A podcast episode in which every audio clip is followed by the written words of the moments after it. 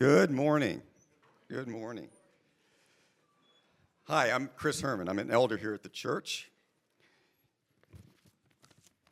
And I was asked to talk to you all about how is Church at the Red Door impacting the community. And it took me a little time to fig- figure this out, but I thought about it and I said, you know, every one of us in this room is impacting the community in some way. Because the church really isn't a building, it's a community of people. And every day we have the opportunity to show people who Jesus is, either if we're a pastor or if we're a volunteer, or in my case, I own a business. Our businesses can impact the community. And when I came upon that, I said, well, let me, let me tell you guys about a story about how Church at the Red Door is helping the homeless in the city of Indio. The uh, Miles Avenue Park is a park that's been in the city of Indio for, I would say, 30 to 40 years. It's the city's oldest park.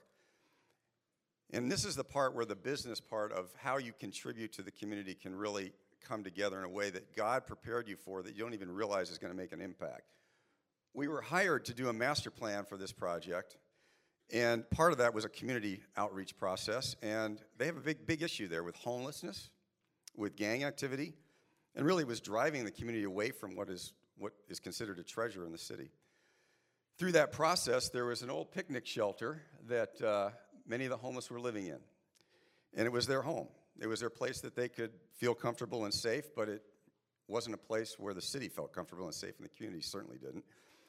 The police department engaged on their own time to be part of the community's uh, various activities that took place there, whether it was a dog show or even with the community that was uh, feeding the homeless there, the narrow door, which is where the connection with Church of the Red Door really gets interesting. The shelter was removed as part of the master planning process. The homeless, while the city wanted to get rid of them, actually were further embraced by Church at the Red Door's youth. See, Church at the Red Door Youth now serves once a month at Miles Avenue Park as part of the Narrow Door, along with some other volunteers. So, what indirectly was going to be a way to get rid of the homeless was a way for the community of Church of the Red Door and the youth to embrace the homeless and show the hands and feet of Jesus in ways that no one really planned for, no one really expected. And we just had the benefit of helping as a, as a business make that decision and engage the community. So you never know, folks, what seed you're planting, who you're going to impact, and what you can do to represent the invisible God as a visible person in the community. So I just uh, have, I'm just pleased to see that uh, our youth is doing this, and you'll see Mike Crane talk a little bit more about that. And I'm going to give this over to Gina McConnell. Good morning. I am uh, Gina McConnell. I'm a mother and a wife and a member of the church, and I just would like to share with you what uh, being a member of Church of Red Door has, has meant to my family. It takes a village to raise a family, and I have a big big tribe. And so when I walk into church with my family, we are multiracial, we are a multicultural family, and we are a large family. And uh, we are used to getting stared at and getting stared at without smiles. But when I get out of my car and Craig is there to meet my family and looks me in the eye and embraces each one of my children and knows the sports that they play in and knows their names and it looks them in the eye and embraces them, it touches my heart to the core. When my Stella and Lila and Mia and I have many that serve, this church has embraced my children to serve. They have modeled serving. Um, there's many adults in this church that have come alongside my children and helped be my village. Uh, Laura Cranford shows up at my house at the drop of a hat. Her father has modeled a servant's heart to the children in Miles Park, shows our kids week after week what it means to serve. The Carlsons have showed up with us to serve through the narrow door, food boxes, and thermal. And that's so meaningful to children when they see their older members of their community embrace their younger members of their community. It touches children when they see adults come alongside them. Uh, sorry, I have to look down at my notes. Uh, Mike and Tracy Groves have met my children right where they are in the middle school ministry. Mike shares stories with the middle school, but he also shares his love of books. And Stella comes home with a vibrant book list week after week. And Tracy calls me at home and asks me, What are you teaching in homeschool? So that I can come behind you and reinforce that in our classroom. Mike Crane shows up at my house with In-N-Out while I'm homeschooling my children just to give me a break in a minute. Jeff Cranford calls when we're sick. I could name so many people at this church that have um, entered into what it means to be part of a community and what it means to uh, give Jesus love to one another. And I am incredibly grateful to call this church my home and to call this church my community.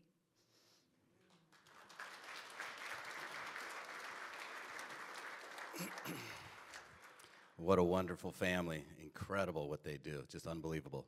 My name is Greg Solis. I'm on the Board of Trustees uh, for Church at the Red Door, and um, I'm humbled to serve. I truly am. I have a wife, Monica. We just celebrated uh, 25 years this last October. And we got married when we were 10. I have uh, Jack, who's uh, 18, just uh, sent him off to Cal Baptist University. Nicole is 16, and Precious Emily, 13. And um, my story is unique because I've actually been with Jeff almost from the very beginning. Uh, and it's just been an incredible journey. Um, this was right around 2000, 2001. Uh, there was a Bible study going on at La Quinta Country Club where I was a member at the time. And there was a few gentlemen that kept inviting me to go to this Bible study. And, and uh, I said, well, when and where? They said, well, Thursday morning, the men's locker room.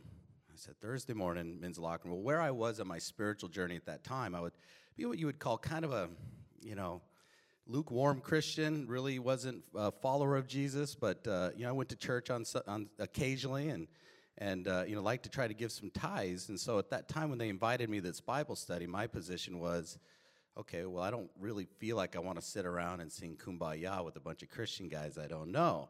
And that's just where I was in my arrogance at that time. But it was in the men's locker room at La Quinta Country Club. I thought, well, that's interesting. Isn't that where they drink and smoke and play cards all day long? Because, yeah, that's the place. I said, you know, I'm curious. Maybe I better go check this thing out. I walk into the Bible study, and, and there's a bunch of men there that, frankly, uh, these guys are pretty respectful guys, and these are the nice guys. And look across the room uh, around on the table, and the teacher at the time was Jeff Cranford. And uh, he spoke right to my heart. I know none of you know what this means when I say this, but the guy spoke right. God used him as a vehicle to speak to my heart. I literally walked out that day. I sat in my car and I just began to weep because, in the state of my arrogance and the position I was in at that time, I felt like God had met me where I was in the men's locker room at La Quinta Country Club, using Jeff Cranford to speak directly to me. I continued to go and still go, frankly. It's hard to believe, but it's still going on today. And uh, out of that, things began to be birthed, and my heart began to be transformed. And Jeff and I became very close to the point where I, I helped him out with Highways and Hedges and served on his board way back when. And then, of course, out of there, the living room was birthed. And the living room was uh, a, an attempt for us to have other people experience what I experienced, which was the authenticity of the Word of God being spoken through Jeff. We did that for three years. Come rain or shine, we did it every Thursday morning at our home. Thousands circulated through that. Dozens were baptized, and we saw God's hand all over it. It was unbelievable experience. It really was. Out of that evolved the Red Door, uh, not the church at the Red Door, but the Red Door that began to meet on Wednesdays. God began to show up with that. And then, of course, as we sit here today with church at the, at the Red Door on Sunday mornings, it's mind boggling how we got here. Absolutely mind boggling. And I firmly believe God is just scratching the surface on what He wants to do. I have a heart and a passion to see people hear the love of Jesus and hear the gospel in an authentic, genuine way. And I believe with the leaders that God has brought, using Jeff Cranford's um, gift of teaching, it's just been an extraordinary opportunity to bring people in that don't know Jesus, that could hear it for the first time in a way that they could say, oh my gosh, this is real. And so it's been a great journey for me. I'm truly privileged and humbled to be able to do it. And uh, I'm excited that this is just the beginning of what God's going to do. And I'm privileged and humbled to be a part of it. I really am. With that, I'd like to bring up the pastors. They're going to share a word with you as well. Well, good morning. Some uh, incredible stories about Church at the Red Door and how lives are being impacted. It's, uh, you know, I, I just, I hear story after story every week, and I, I think I'm so thankful for all of you and everybody here that volunteers at Church at the Red Door. Um, I'm Randy Lintingham. I'm one of the pastors here at the church. I have with me uh, Mike Crane, who's our next gen pastor, and Paul Burst, who's our associate pastor. And what we'd like to do is spend just a few minutes and tell you what God has accomplished here at Church at the Red Door over the last year in terms of the various ministries and the operation of our church. And I'm going to start by talking about something you're probably interested in, but maybe we're afraid to ask. And that is the financials and some numbers. So let me just take a minute with that. And on this next chart, on this first chart here, you'll see our uh, revenue, our, our income, if you will, and attendance. And what's extraordinary about this chart as you look at it, you'll see our revenue continues to grow. God's blessing continues to grow in this church. The generosity of all of you continues to grow, even while attendance wanes in the summer. And uh, that's, of course, when many of you go back to your other homes, but God is faithful, and so are you, to continue supporting and giving this church. And uh, I can tell you it's, an, it's a remarkable trend, and it's one where we, as uh, the pastors in the church, can assure you that we continue to meet our monthly commitments of what we have to do month after month with your gracious giving. Uh, secondly, let's take a look at how we are using the resources that God has provided. That's the next chart I'd like to share with you. And this gives you a little bit of breakdown of how we are uh, spending some of the money. Ministry uh, results in about 48% of what uh, the church distributes in terms of resources. And ministry includes things like next gen ministry. Um, and you're going to hear Paul talk about discipleship ministry. It includes, of course, Sunday service. It includes our real time live broadcast ministry or live stream. That's what's in the ministry bucket there. In addition to that, we have uh, facility expense, it's about 21%, administration's about 18%, and kingdom outreach is 12.5%. And I know Pastor Paul is going to talk a, little, a bit more about this, but this is where we are supporting other ministries outside of the day to day workings of Church at the Red Door. Okay, so here, here's a question for you What in the world is digital presence? digital presence is our activity in, uh, in the area of social media, and I'm sure most of you are familiar with social media. What we try to do with our digital presence is be at the forefront of connecting with people inside and outside a church at the Red Door. We want to be able to make sure we reach out and allow people the opportunity to connect with CRD regardless of what kind of technology they're using. So that could be on your phone, that could be on a tablet, uh, that could be your computer. So we support all of those different uh, venues for connecting with Church at the Red Door. Let me talk for a minute about um, live stream. Live stream, most churches our size typically do not have a live broadcast capability. And this chart up here shows you, thank you, kind of our activity with the live stream broadcast. The red line is the live views. That's people that have actually watched and are watching Church at the Red Door, like right here today on live stream. They're watching this service live. The other bars are people that have uh, connected with Church at the Red Door through some kind of device and looked at a recording of the service after the fact. And, uh, you know, we have somewhat of a unique calling here at Church at the Red Door to be able to reach out to people like, uh, like that across the country and I like to call it our anybody, anywhere strategy. That's what live stream allows us to do.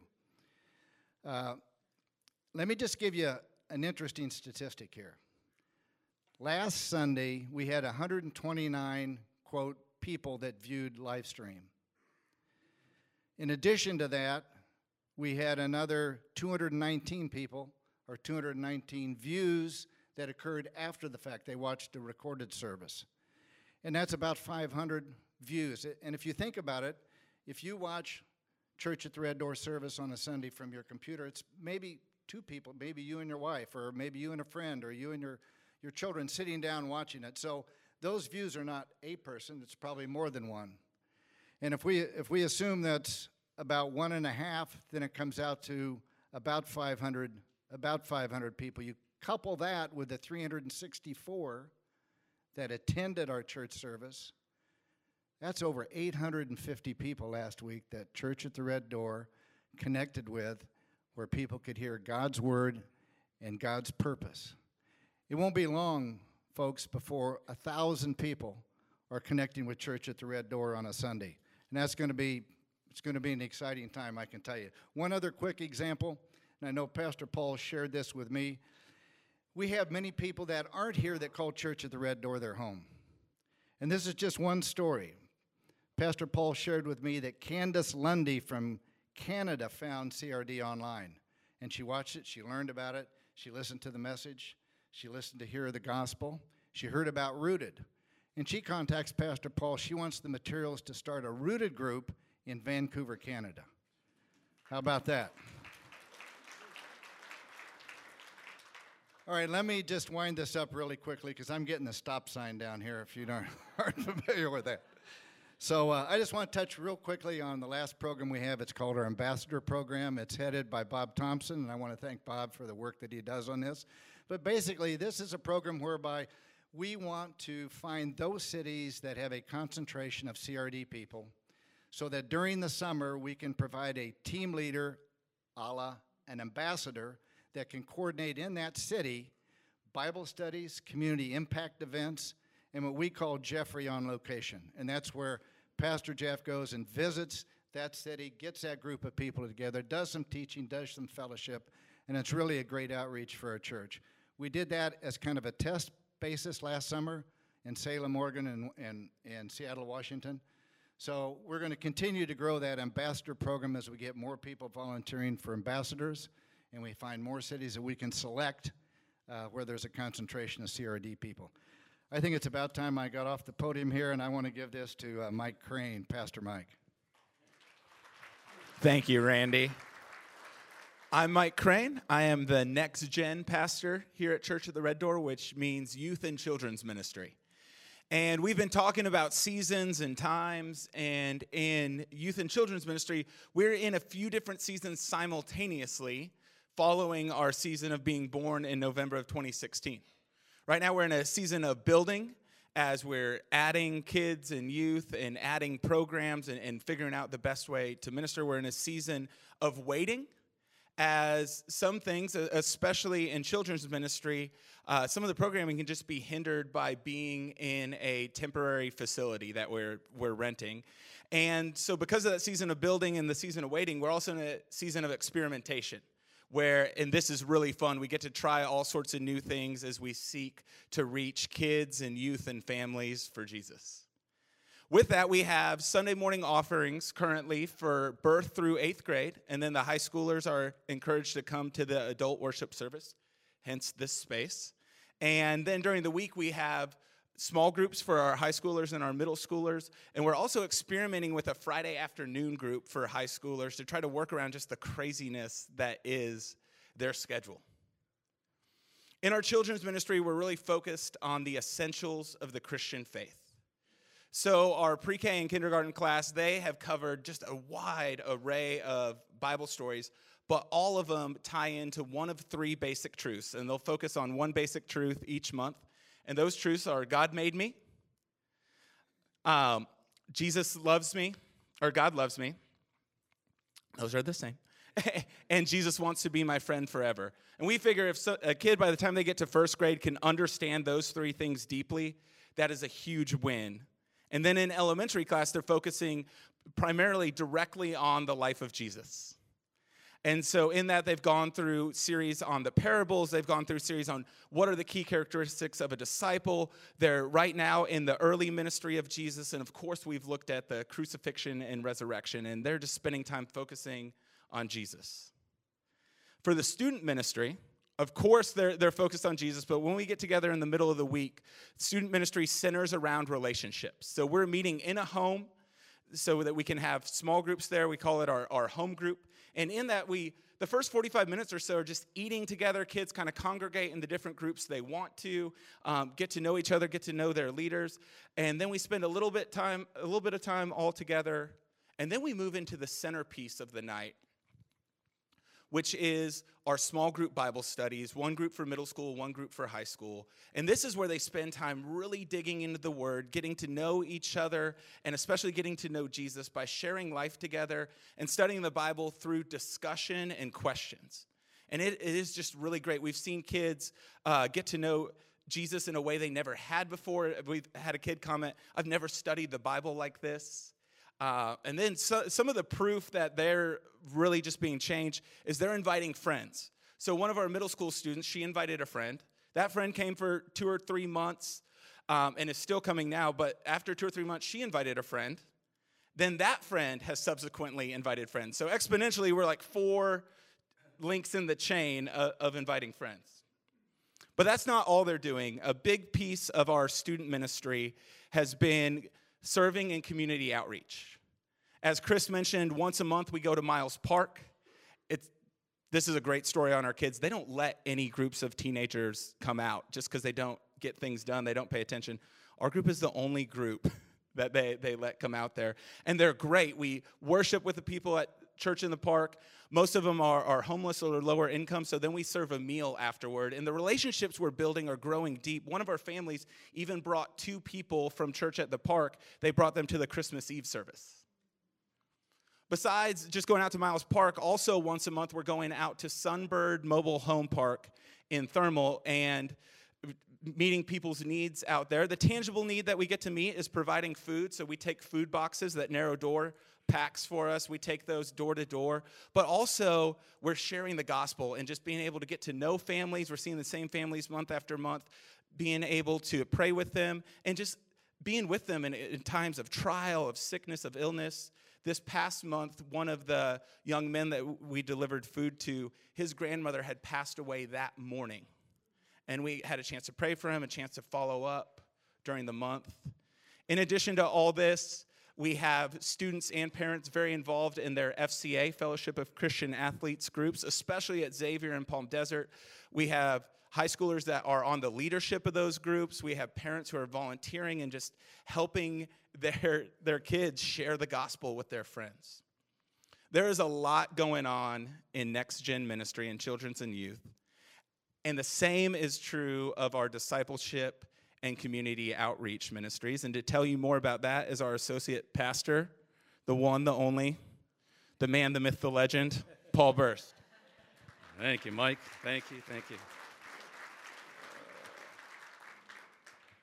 Well, I can tell you, my wife and I have been involved in ministry for almost 20 years.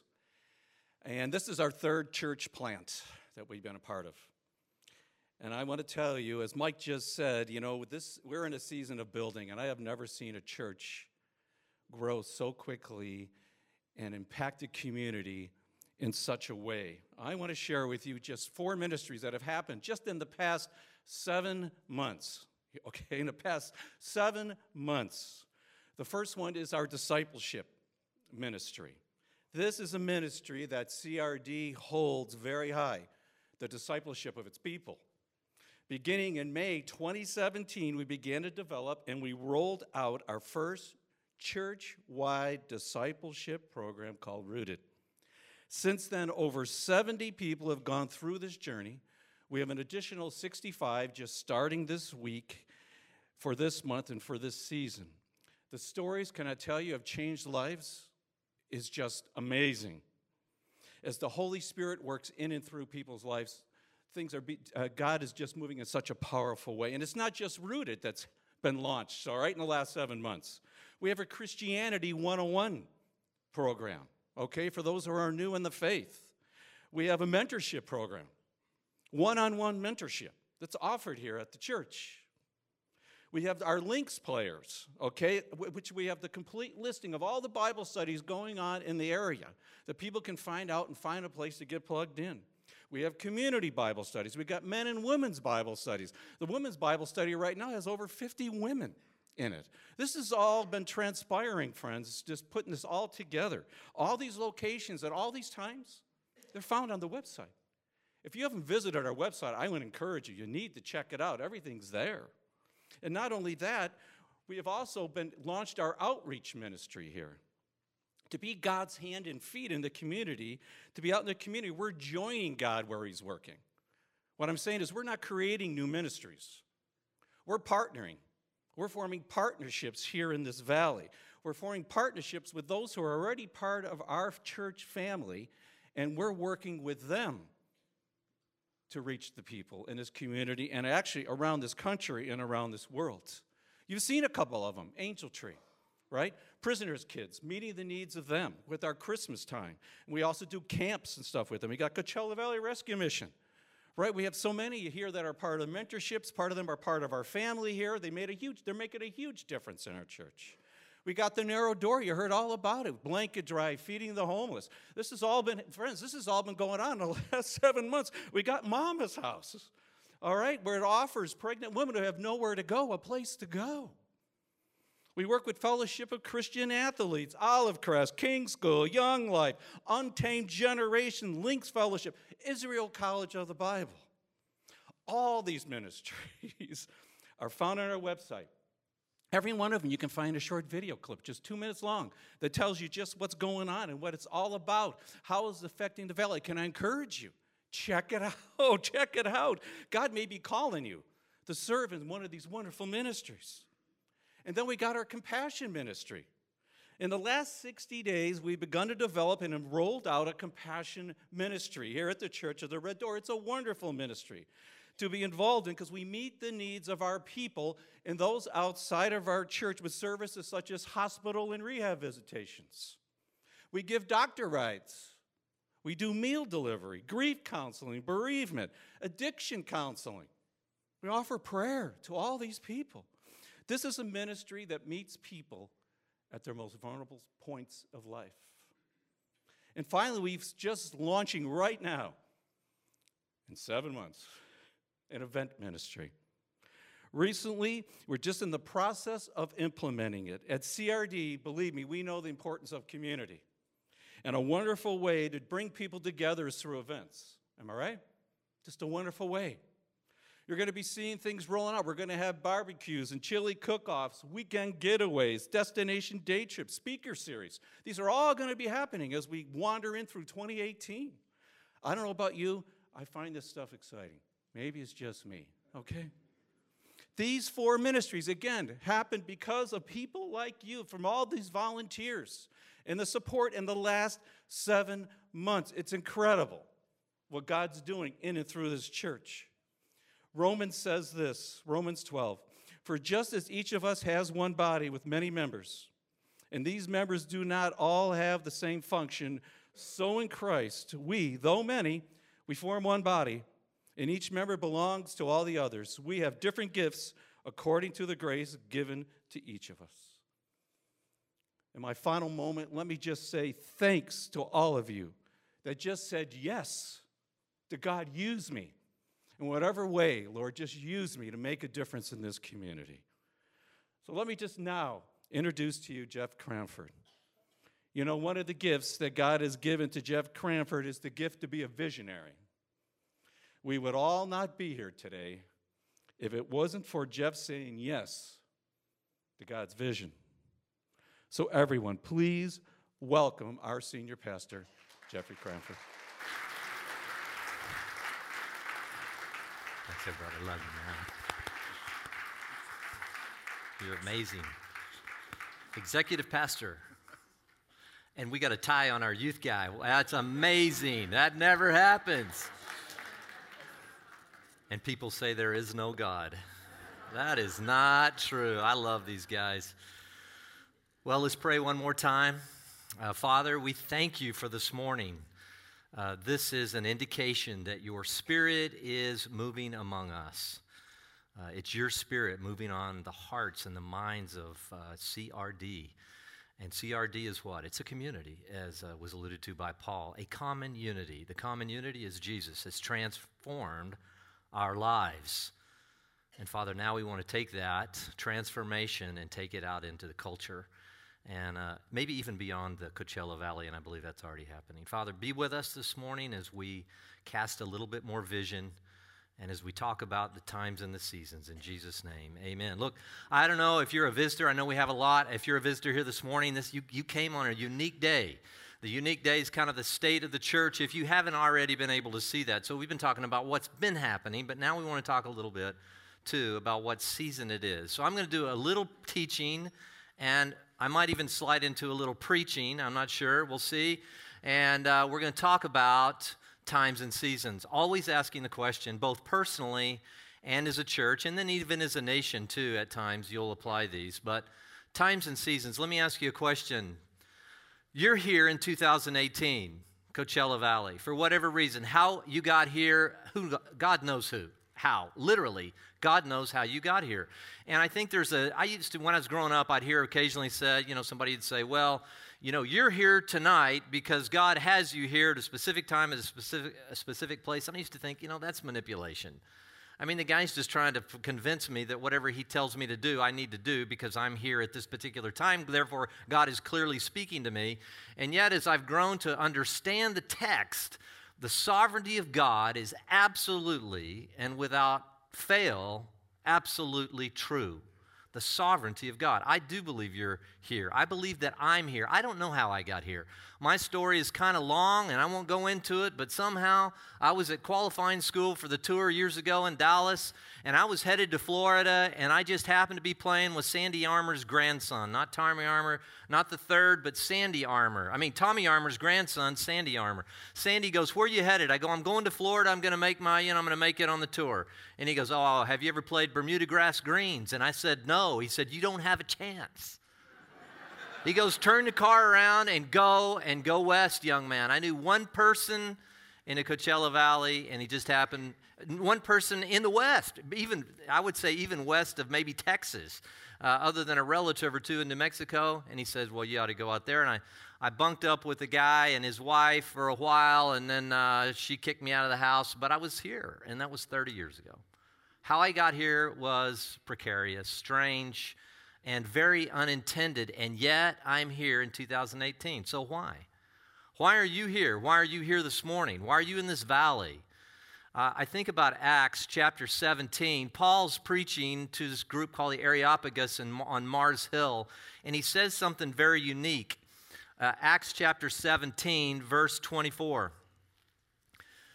The God who made the world and all the things in it, since he is Lord of heaven and earth, does not dwell in temples made with hands.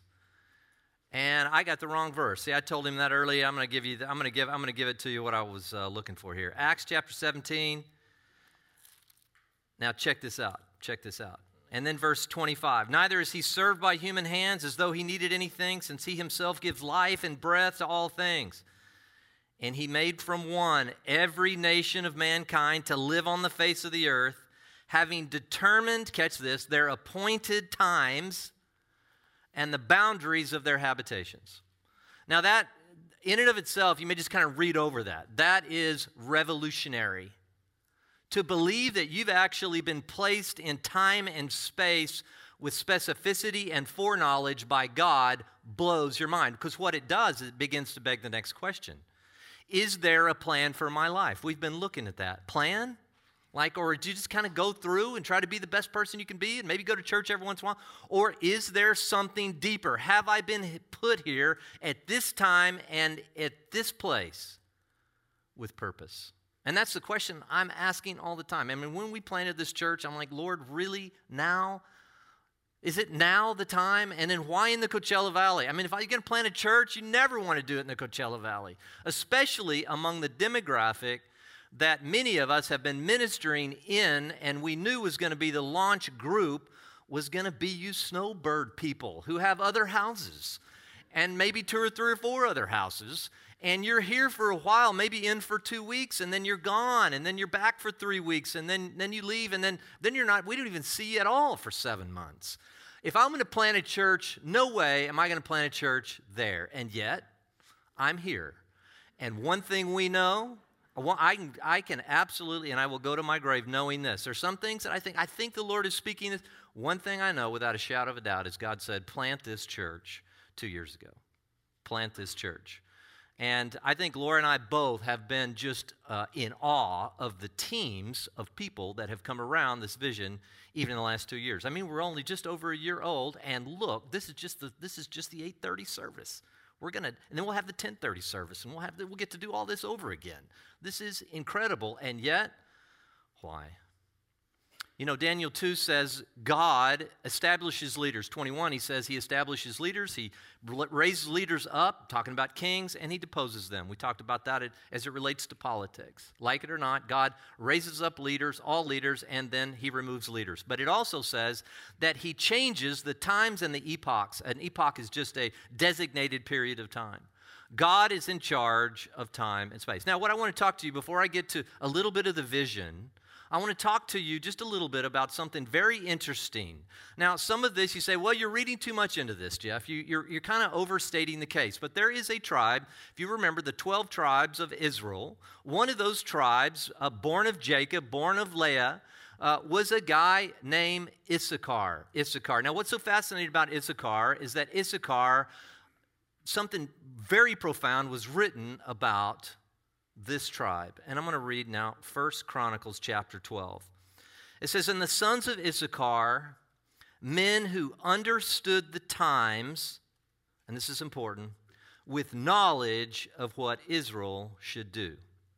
Now, once I read that, I remember reading that many years ago, I just was fascinated. I said, why would this be a distinguishing factor among all the tribes for a specific tribe Issachar. This is a tribe specifically. Now, this was in a prophecy given by Jacob, and really, probably already getting some insight into the way Issachar lived his life and prognosticating on out into the future. Now, I said, Look, I want to know more about the tribe of Issachar. And I remember doing this. I have never to this day taught on this in all the year 20 years of sometimes teaching six times a week and many of you in the fellowship groups and links and around the country, of all the thousands of hours I've ever taught, I've never taught specifically on the tribe of Issachar. But in the context of our question is what is the time and the season? Is there a specific time that God has you in the Coachella Valley, has us together collectively as a community, and for what purpose? And that's the question, the deeper question that we're asking. I want to look at a few of the characteristics of the tribe of Issachar. I want to look at Genesis 49. Genesis 49. Now, by the way, the Chronicles passage was really something that was uh, uh, that described Issachar as they were coming to Hebron uh, with David. Now, specifically, Jacob's prophecy. Are you ready? Genesis chapter 49, verse 14. Issachar, now catch this, is a strong donkey lying down between the sheepfolds. And then verse 15. When he saw their resting place was good and that the land was pleasant, he bowed his shoulder to bear burdens and became a slave at forced labor. And you say, well, that's not, why would we want to buy into that? First of all, I've always wanted to say, Lord, if there is something like the Issachar spirit, I want that. Now, that may sound a little charismatic to you. I'm just saying, whatever was in Issachar, I want that spirit of me. Not too different than what Elisha wanted from Elijah. He says, I want double portion of Elijah's spirit, and then it was poured out on Elisha.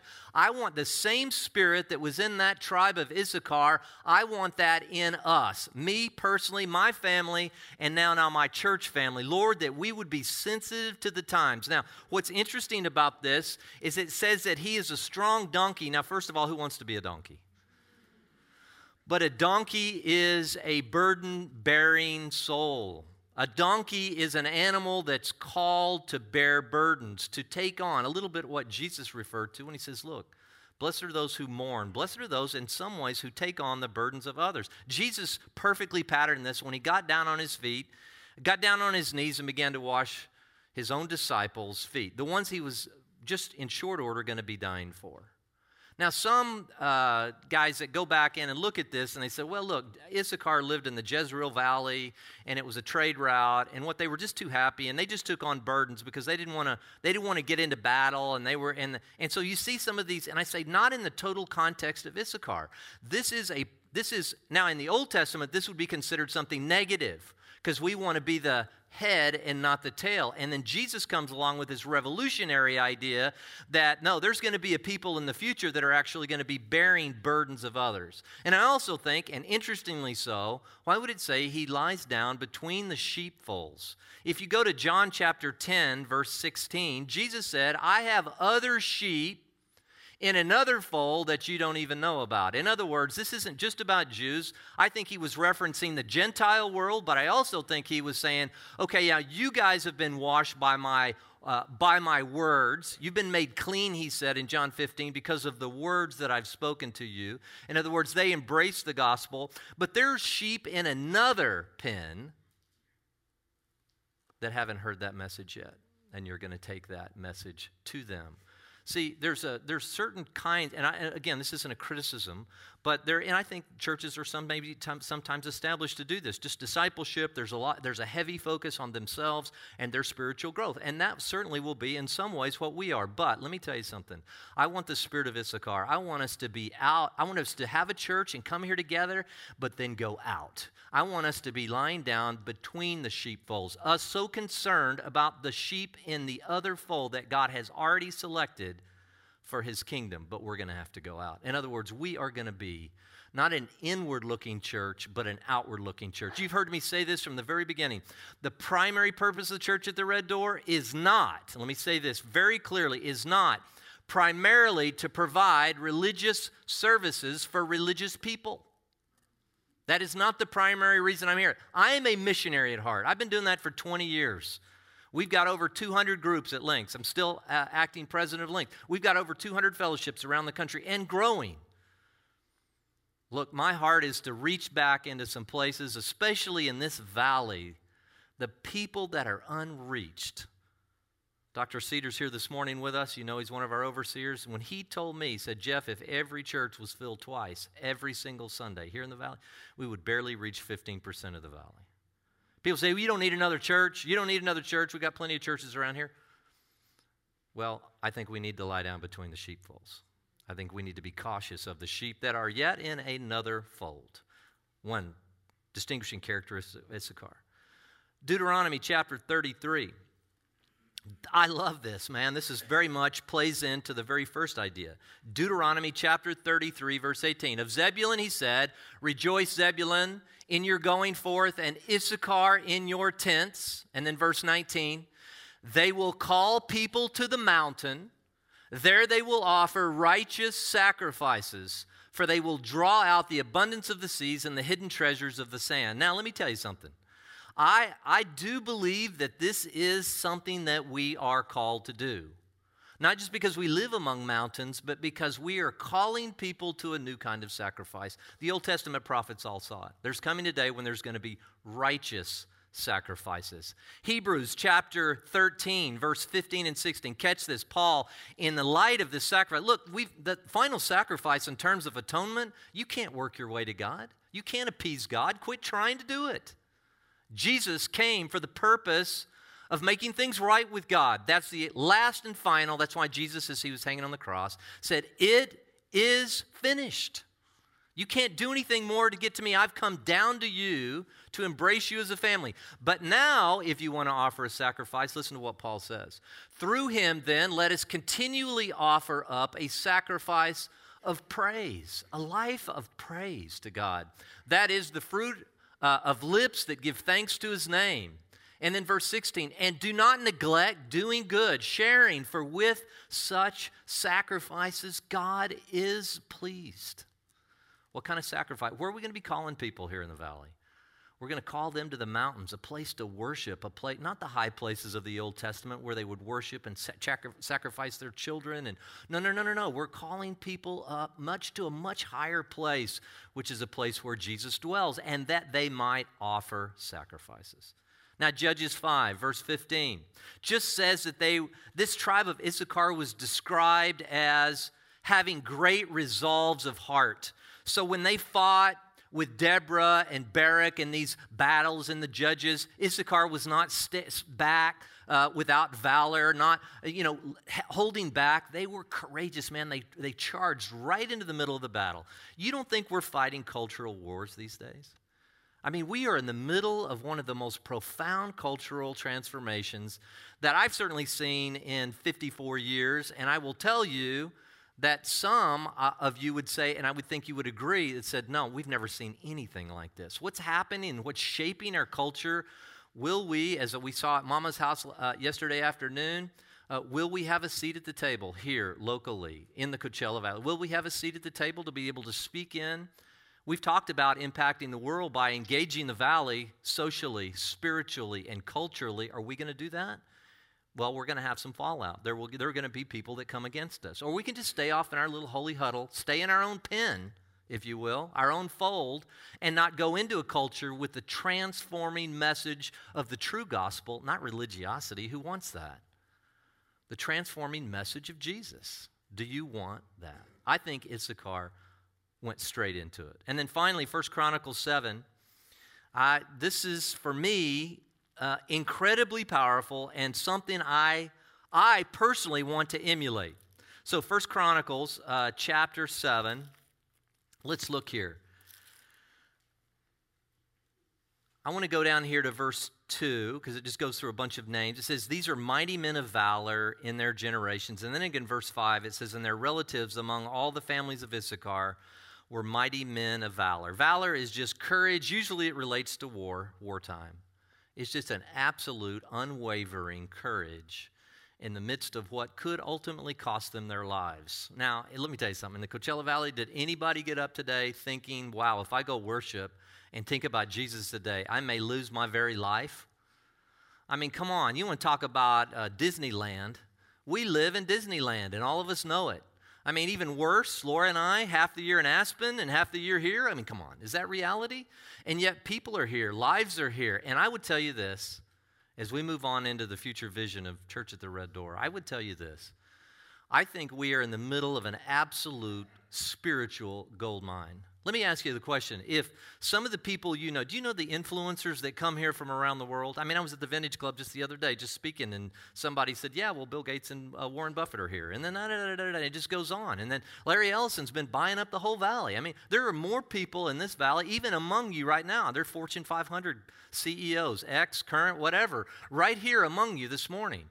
The, the amount of people that come here with influence from around the world, do we want to be influencers or are we called? Beyond the local reach, which you've seen is happening, are we called? Do we have a particular call to reach out into culture and have an impact? I think we do. I think, there, I think we've been given as a church an opportunity to reach into influencers. I just do. I think it's going to increase.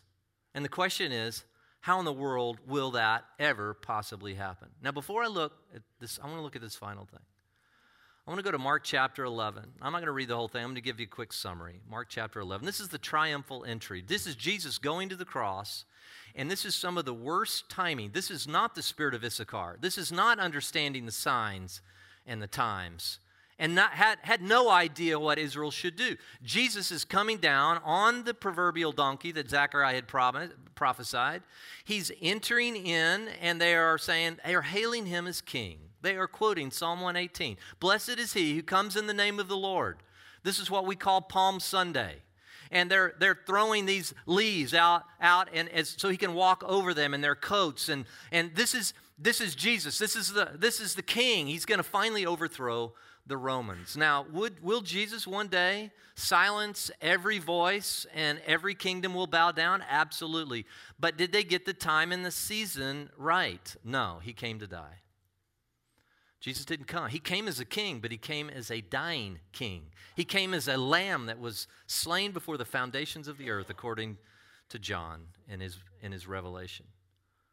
Who did Jesus? How badly did they misperceive the time that Jesus came. Let me just say, I, and, it, and did it cost them? It cost them a lot. You know, Jesus in Luke 19, let me read this. Jesus knew that they were going to miss the time and the season. And when he approached Jerusalem, he saw the city and he wept over it. You know, sometimes I think if Jesus were to approach the Coachella Valley, would he weep? Think about that for a minute. I mean, in all of our hubbub and all of our things going on, this, I'm not trying to wear you out. I'm talking to me. Some of you say, well, I enjoyed, and you hear me say this a lot. I was just talking to myself, and you got to listen in. When I think about the Coachella Valley, and I think about my life in the Coachella Valley, and that I'm put here for a particular time to be light and to have an influence, would Jesus weep? He wept over Jerusalem. And he said, If you had known in this day, even you, the things which make for peace, but now they have been hidden from your eyes, for the days will come upon you when your enemies will throw up a barricade against you, surround you and hem you in on every side, and they will level you to the ground and your children within you, and they will not leave in you one stone upon another because you did not recognize the time of your visitation. See, they did not have the spirit of Issachar. They were, they, were, they were recognizing him as king, but they had missed it, at least to this day, by 2,000 years and counting. That was a bad miscalculation, and it cost them their very lives. Now, am I saying that if we miscalculate or we don't walk into the fullness of our calling, it'll cost us our lives? I don't believe so, but I do believe, I do believe this all my heart, that if we don't stand up in the capacity that we've been called, I'm not saying we're the ultimate church. There are many unique and beautiful churches here in this valley. Many of the pastors are close friends, and I hope to continue to build those relationships with pastors. But I think Church at the Red Door has a unique calling in this time and in this place.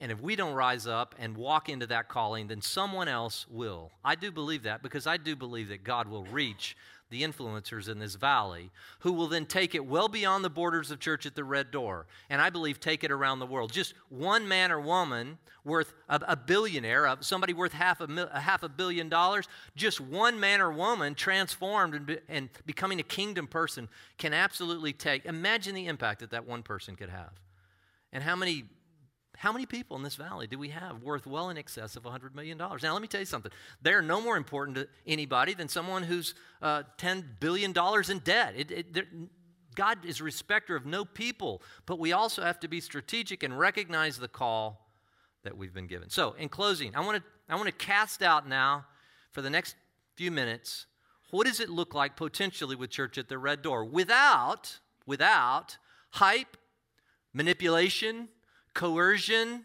or anything. Because look, I don't know what the Lord is going to do, and I don't know exactly the time. I told you earlier, this is what we know as a pastoral staff and as a team. God called us to plant the church.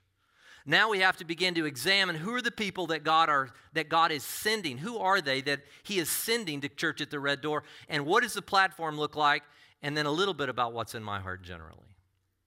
First of all, I think you would know if you've been here at any for any given time at all, church at the red door is different. It's not typical. You know, worship videos and this and that, and your lecture hall, and it's a different kind of place. In some ways, we're like every other God called pillar of the truth church, but in some ways, we are slightly different. Why? I think we have a unique call. As I said earlier, I think that we've been called uh, beyond our borders. I really do believe that. I don't know what Livestream will eventually turn into. I don't know if it'll be a thousand or 15 or 20 or 50,000 people. I have no idea. I've seen it before. I've seen Rob Bell. I, became, I, I heard about Rob Bell once, and now Rob Bell has kind of turned his back on the faith. But I tell you what, the, out of Mars Hill up in, up in, the, up, up in the central north, it was amazing. Uh, virtually overnight, they went to 100,000 people. And you say, well, you're no Rob Bell. Well, I'm not a Rob Bell. And I'm not suggesting I am. And I'm not, I don't know what the Lord's going to do. But I do see a, an exponential increase in those that are being impacted. And we get letters every week by people who said, you know, this is being life to my very soul. I don't know what that looks like in the future. I don't know what kind of impact. I think that's, you know, we're it's almost like you just shoot a shotgun out. But I will tell you something that I think the Lord's going to have some impact there. And not only with people that are never part of Church of the Red Door, but many of you who are mobile, I'll say. You have a lot of ability to be here, here, and here, and here, and there. And many of you have given us feedback that how much you appreciate the ability to, in some way, stay connected with Church at the Red Door through the live stream. And I'll tell you this at this point, all of our AV guys from Pete Dine and Randy and all the guys on the cameras and, and Anthony and ever, all the guys, can you just tell them how much you appreciate what's been going on, really amazing. Amazing. I mean, we're not set, we're not set up for this. We kind of do it from the side, but the, I think some of the product you've been getting, if the product is the right word, uh, the thing that they're putting out now is really far above where what we've spent and where we are. It's really an amazing thing that's going on. So, does our do we go beyond the valley? What are our strengths? Look, I just I've just told our teams over and over, and I said, let me tell you something. Just because we have maybe an 80% attrition rate during the summer, I, way higher than any other church in the valley, I can guarantee you. There's not another church in the valley that loses many people come June that we do, and may always be the case. Rather than us going down and moping around and going, oh man, all of our people left, because I said, we're not going to mope because we do have people that are still here. And what are we moping around because we lost some people? Let's minister to the people that we have here, uh, that are here during the summer. But, and let me be clear, is this an advantage? I think it might be an advantage. I don't think it's, I now, I said, let's turn this. Rather than seeing this as a disadvantage to have some kind of linear growth, let's turn this thing on its head and say, no, this is where God has called us. This is going to be a great advantage. We just haven't really been able to see yet how that will look. Are you with me?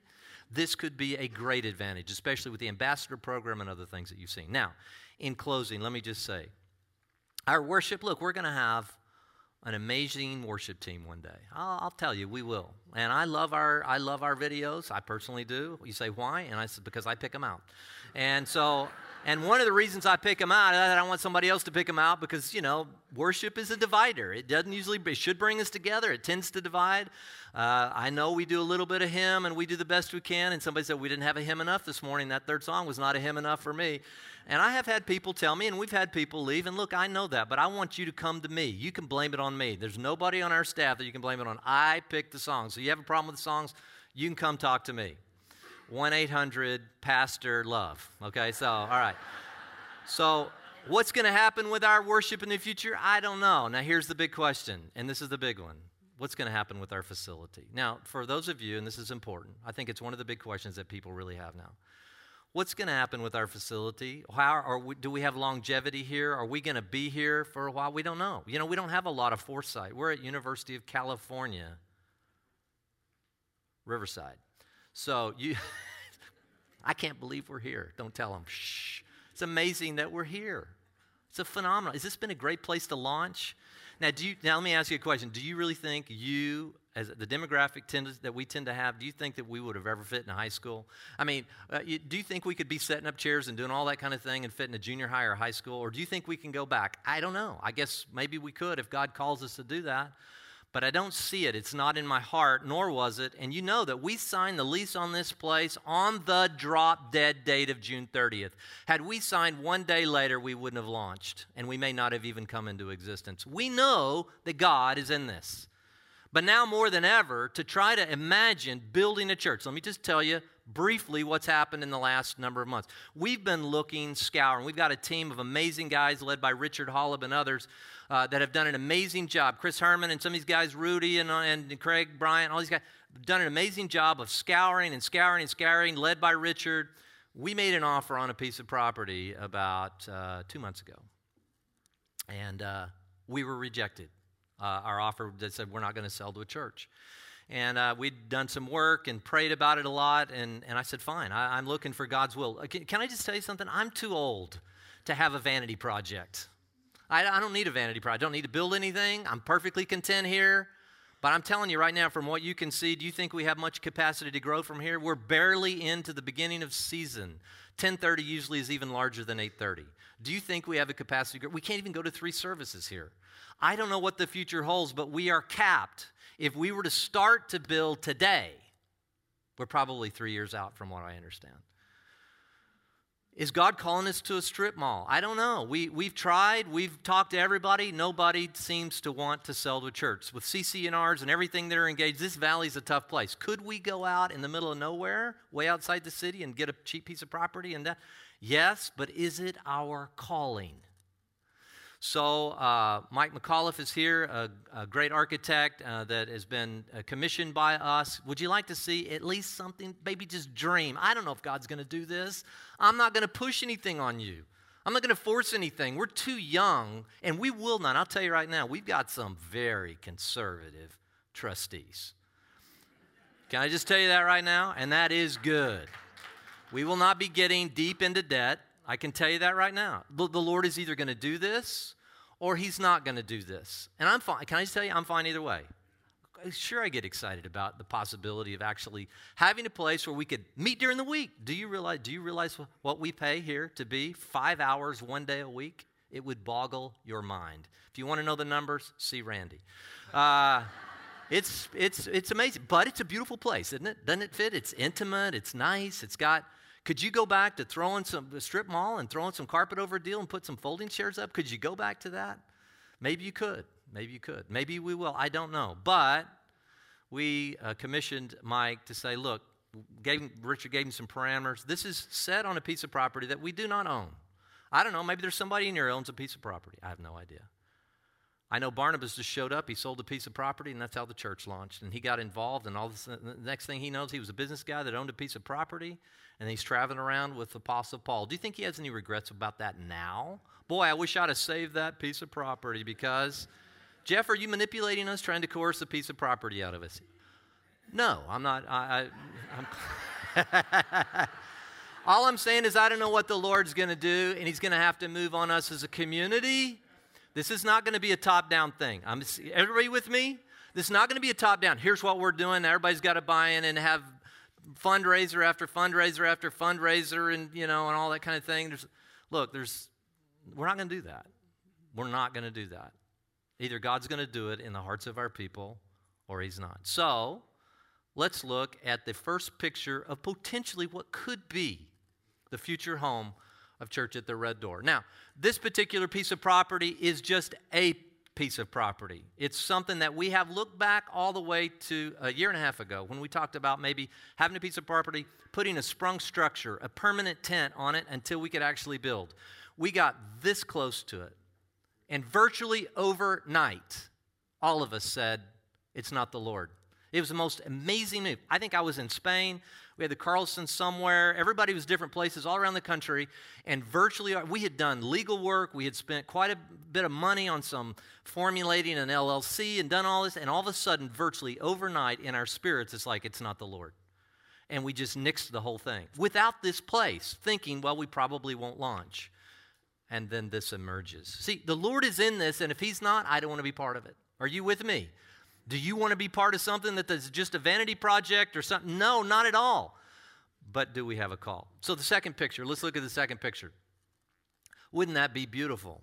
Could you imagine something like that uh, on that piece of property? That was a Jefferson and 49th piece of property. That may be a little bit more, that's the limit to the uh, East Valley that we go. Our corridors are somewhere between Jefferson and uh, about Monterey, which is where we are closer or farther from the freeway, we don't know, but that's a general sense in which we feel like that we're called. Okay, next, interior. Wouldn't that be cool? Wouldn't that be cool? Now, you say, why this? And let me just say this, and this goes into the, vintage, uh, the vision, and then we'll close. Part of the vision that is in my heart, just dream with me for a second. Okay, will you do that? I'm not saying we're going to do this. I don't know what the Lord's going to do. Just dream with me. Every day I turn on the television, every day I see the culture wars that are going on, and I know some of the truth among scientists. I know some of the amazing things. So, what if we were to get a cadre during the course of a year? Look, having spent a half a year in Aspen, I am very well aware of the Aspen Institute. Okay, these are bring they, a lot of them are politicos, but a lot of them come in, amazing people that will come in. And the people come in there and they fly in there for maybe two months during the summer, and they all go to this Aspen Institute and they get all this input and input and input and what's going on in China and business and political stuff and, and all the different humanities and everything. It's amazing. It's a cultural little hot spot there in Aspen, but most of it is obviously not driven towards the glory of Jesus. Here in the valley, we have the Indian Wells Speaker Series. We have all kind of speaker series. I know when we have a particular Bible study at a club, sometimes in the evenings, I'm like half the people are gone. Oh, it must be a speaker series evening. Now let me have you dream for a second. What if we did have, and I call this a mini McCallum theater. What if we had a mini McCallum, something that would uh, inspire and engage? And what if we were to bring historians, anthropologists, not political people, but scientists, physicists, and, and then even bring uh, adversarial positions on to where we'd have a debate, or, or call it what you want, uh, a nice dialogue and back and forth about, you know, different things like evolution and all those different kind of things, regardless of what side. And we may even have two Christians, one Christian who, Christian evolutionist and one who says no, there's no evolution. And let let people invite the community. Are you following me? What if we had a kingdom-driven speaker series? Now, why? Because we care about the sheep in the other fold. How many of you have you said, Look, I've invited my friends at the club or whatever, where you are in the valley? He said, I've invited them to come to church a million times or come to a Bible study. They have no interest in coming. They have no interest in coming. We have to remove stones. In the end, we'll always be a church who's seeking to go out, remove stones out of the people's way, invite them in to a place where they could come inside the walls and feel comfortable. I hope if you're here and you you don't even believe in Jesus, you don't even know if there's a God, and you're here this morning, I hope this is a comfortable, safe, beautiful place for you to come and actually do your due diligence. And then have these outreaches and have these things constantly going on that would invite in some amazing social commentators, like I said, and other people in right in the middle of it and give us, as the speaker said yesterday at Mama's house, a seat at the table. Do we want to see? Are we really going to talk about, oh, we're going to Im- impact the valley culturally? Really? How? How? Maybe this is it. I don't know. I don't know. Let's see what God might do. And then finally, this aerial, you know, could it be, could it be that we could have something that would actually in, be enticing to the demographic in which we've come? Look, Paul said it clearly we become all things to all men, that by all means we might save some. I don't know if there's, there, I think there's capacity among our church already. One of our uh, precious elders was involved in a church of 125 in Santa Fe as an elder. They had about 125 to 150 people. And God said, Move. And they moved. And within a very short order, they had a $17 million church built in Santa Fe. They then quadrupled in size and they're impacting the culture in Santa Fe. Now, will God do that? I have no idea. I don't know. But all I'm saying is that we have to give some, cast some vision. Can we be here forever? It's not sustainable. We need a presence in the valley. Is it this? Have no idea.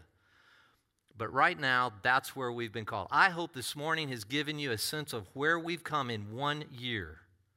Where we might be going, I don't know. But I do know we're called, and I do believe many of you are called to be with us, and I do believe that we're going to impact the valley. And I believe it's, uh, it's, there's, there's bright days ahead for Church at the Red Door. Let's pray. Father, we thank you for this morning.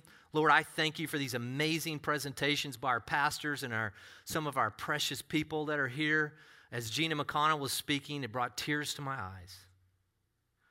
Lord, you want to do something both locally, and I think you want to do something also beyond the walls of CRD and even beyond the boundaries of the Coachella Valley.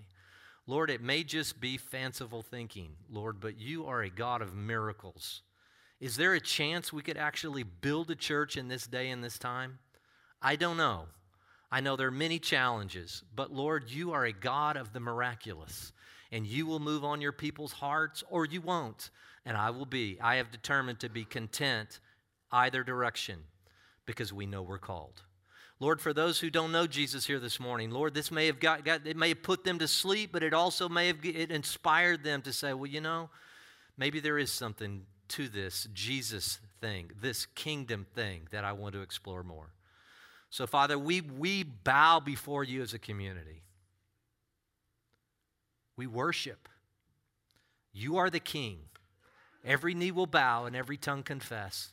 And we will go to our graves I pray as a community, Father, living for you, making sure that you deserve, you get what you deserve, which is all the glory and the power and the honor. In Jesus' name, amen. God bless you. Have a great day, and we love you at Church at the Red Door.